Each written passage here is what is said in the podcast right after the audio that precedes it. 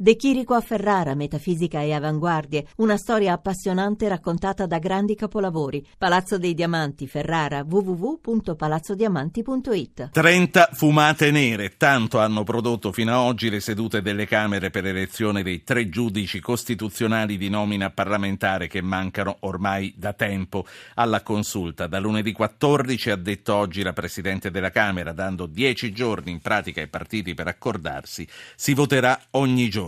Enzo Cheli, costituzionalista, fu giudice costituzionale a sua volta tra l'87 e il 95. Buonasera, professore. Buonasera a tutti. Professore, ma che triste spettacolo, e fosse la prima volta.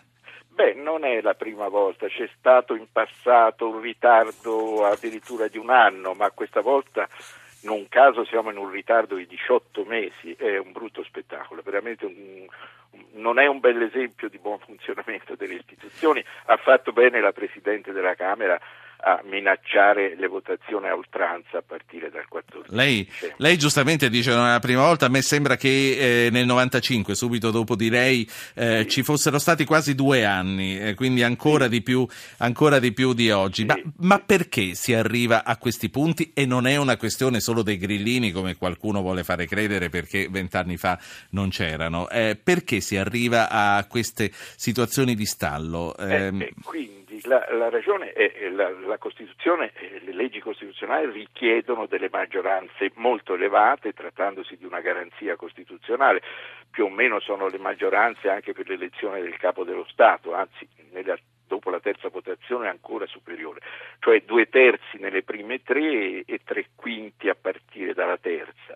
Allora, maggioranze di questa natura, che sono necessarie per le caratteristiche proprio della Corte, che non deve garantire le maggioranze politiche, ma deve garantire la Costituzione, cioè tutti, maggioranze e minoranze, e in una situazione parlamentare come quella attuale, con grande fluidità nelle formazioni politiche, il voto è segreto, è evidente che le difficoltà nascono.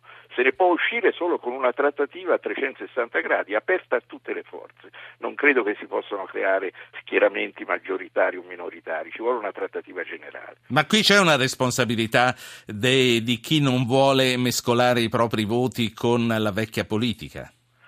Ma forse sì, ma la situazione per forza di cose deve essere sbloccata, anche perché veramente è una situazione che può presentare dei rischi seri, perché il funzionamento della Corte è un punto decisivo della forma di governo di cui noi disponiamo. Se rimane una Corte azzoppata a 13 persone, oggi sì, a 12 persone, i rischi sono 2.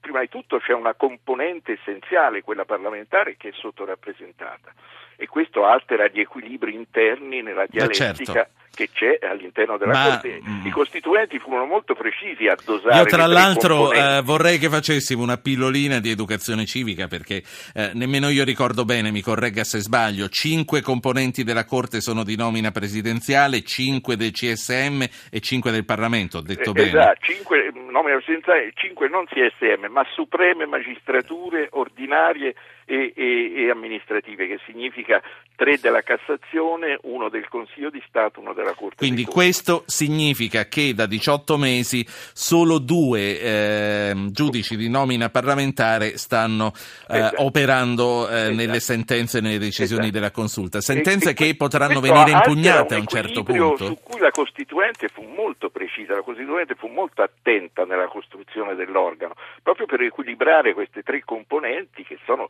componenti essenziali del mondo, diciamo, tecnico, dei giuristi che devono interpretare e applicare la Costituzione, e del mondo della politica. E questo è un momento che crea una situazione di fronte a una situazione del genere, un Capo dello Stato potrebbe arrivare a sciogliere le Camere? Beh, questo mi pare molto ardita la cosa. Qualcuno l'ha affermato, qualcuno che sì. Sì, ci può essere anche questo. Certo, sarebbe una prospettiva abbastanza sconvolgente. Spero che non ci si debba arrivare. Ecco. Abbiamo 2 ascoltatori, sono Stefano e Carlo. Stefano Ancona, buonasera. Buonasera a tutti. Prego. Io volevo chiedere, giustamente, vista la situazione intricata, perché l'impressione che arriva è quella che si stia facendo in modo da ingolfare il sistema e non arrivare a una soluzione, perché è più comodo così. Sì. E in un certo senso comodo per chi? Comodo per chi sfrutta lo stallo che si crea a livello di Corte Costituzionale per poter promulgare più leggi e ingolfare ancora di più il sistema. Capito la sua preoccupazione. Sentiamo che cosa ne pensa il professor Cheli, ma dopo aver sentito anche che cosa ci dice Carlo. Buonasera Carlo.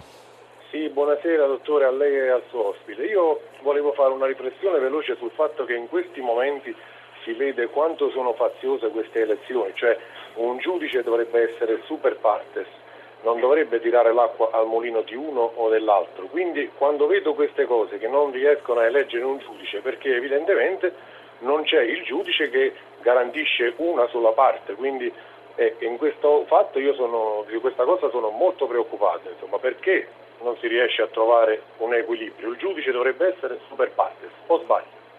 Grazie. E quindi secondo lei, signor Carlo, bisognerebbe sottrarre alle Camere la possibilità di nominare 5 giudici? Sta dicendo questo? Assolutamente sì, perché vedo il della malafede. Grazie. Grazie. Professor Cheli, a questo punto, allora, prima di salutarci. Ma quindi io non credo che ci sia da parte di qualche forza politica la volontà di paralizzare l'organo, non credo.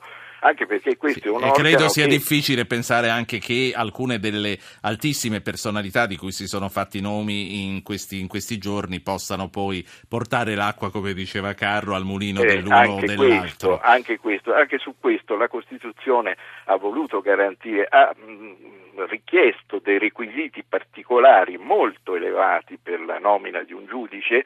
Ci sono 3 categorie: professori ordinari in materie giuridiche, gli alti magistrati della Cassazione, del Consiglio di Stato e della Corte dei Conti, e poi avvocati con almeno 20 anni di esercizio. Ora, la caratura che il giudice costituzionale ha è prevalentemente una caratura tecnica, non è una caratura politica.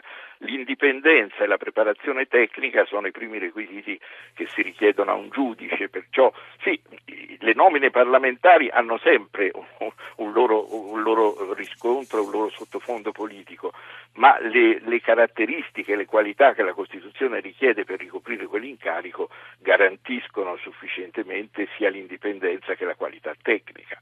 Sì, senta, e invece per quanto si chiedeva Stefano, dice ci potrebbe essere qualcuno che ha interesse a ingolfare la consulta di leggi prodotte a ritmo serrato, a parte che mi sembra un'esagerazione vedere tante leggi che escono coi tempi che ci sono oggi. No, io questo, ecco, che ci sia un'intenzione di bloccare l'azione della Corte per uno scopo politico di questa natura non la vedo, perché la Corte poi funziona in primo luogo come garanzia delle minoranze. Tutte le Costituzioni sono strumenti di garanzia nei confronti di chi esercita il potere, nei confronti di chi ammana il governo, però sono anche organi di garanzia delle maggioranze. Insomma, una paralisi su un organo che caratterizza la nostra forma di governo, la nostra forma di Stato come Stato costituzionale non avrebbe molto senso, sarebbe un disegno eversivo di cui non vedo le ragioni, di cui non vedo le basi, sinceramente. Professore, la saluto, la ringrazio per essere stato con noi questa sera a Zapping, spero che non ci si debba ritrovare in futuro per riparlare di questa cosa. Grazie, speriamo che la risolvano presto. Grazie a Enzo Cheli, costituzionalista, è stato giudice costituzionale dal 1987 al 1995.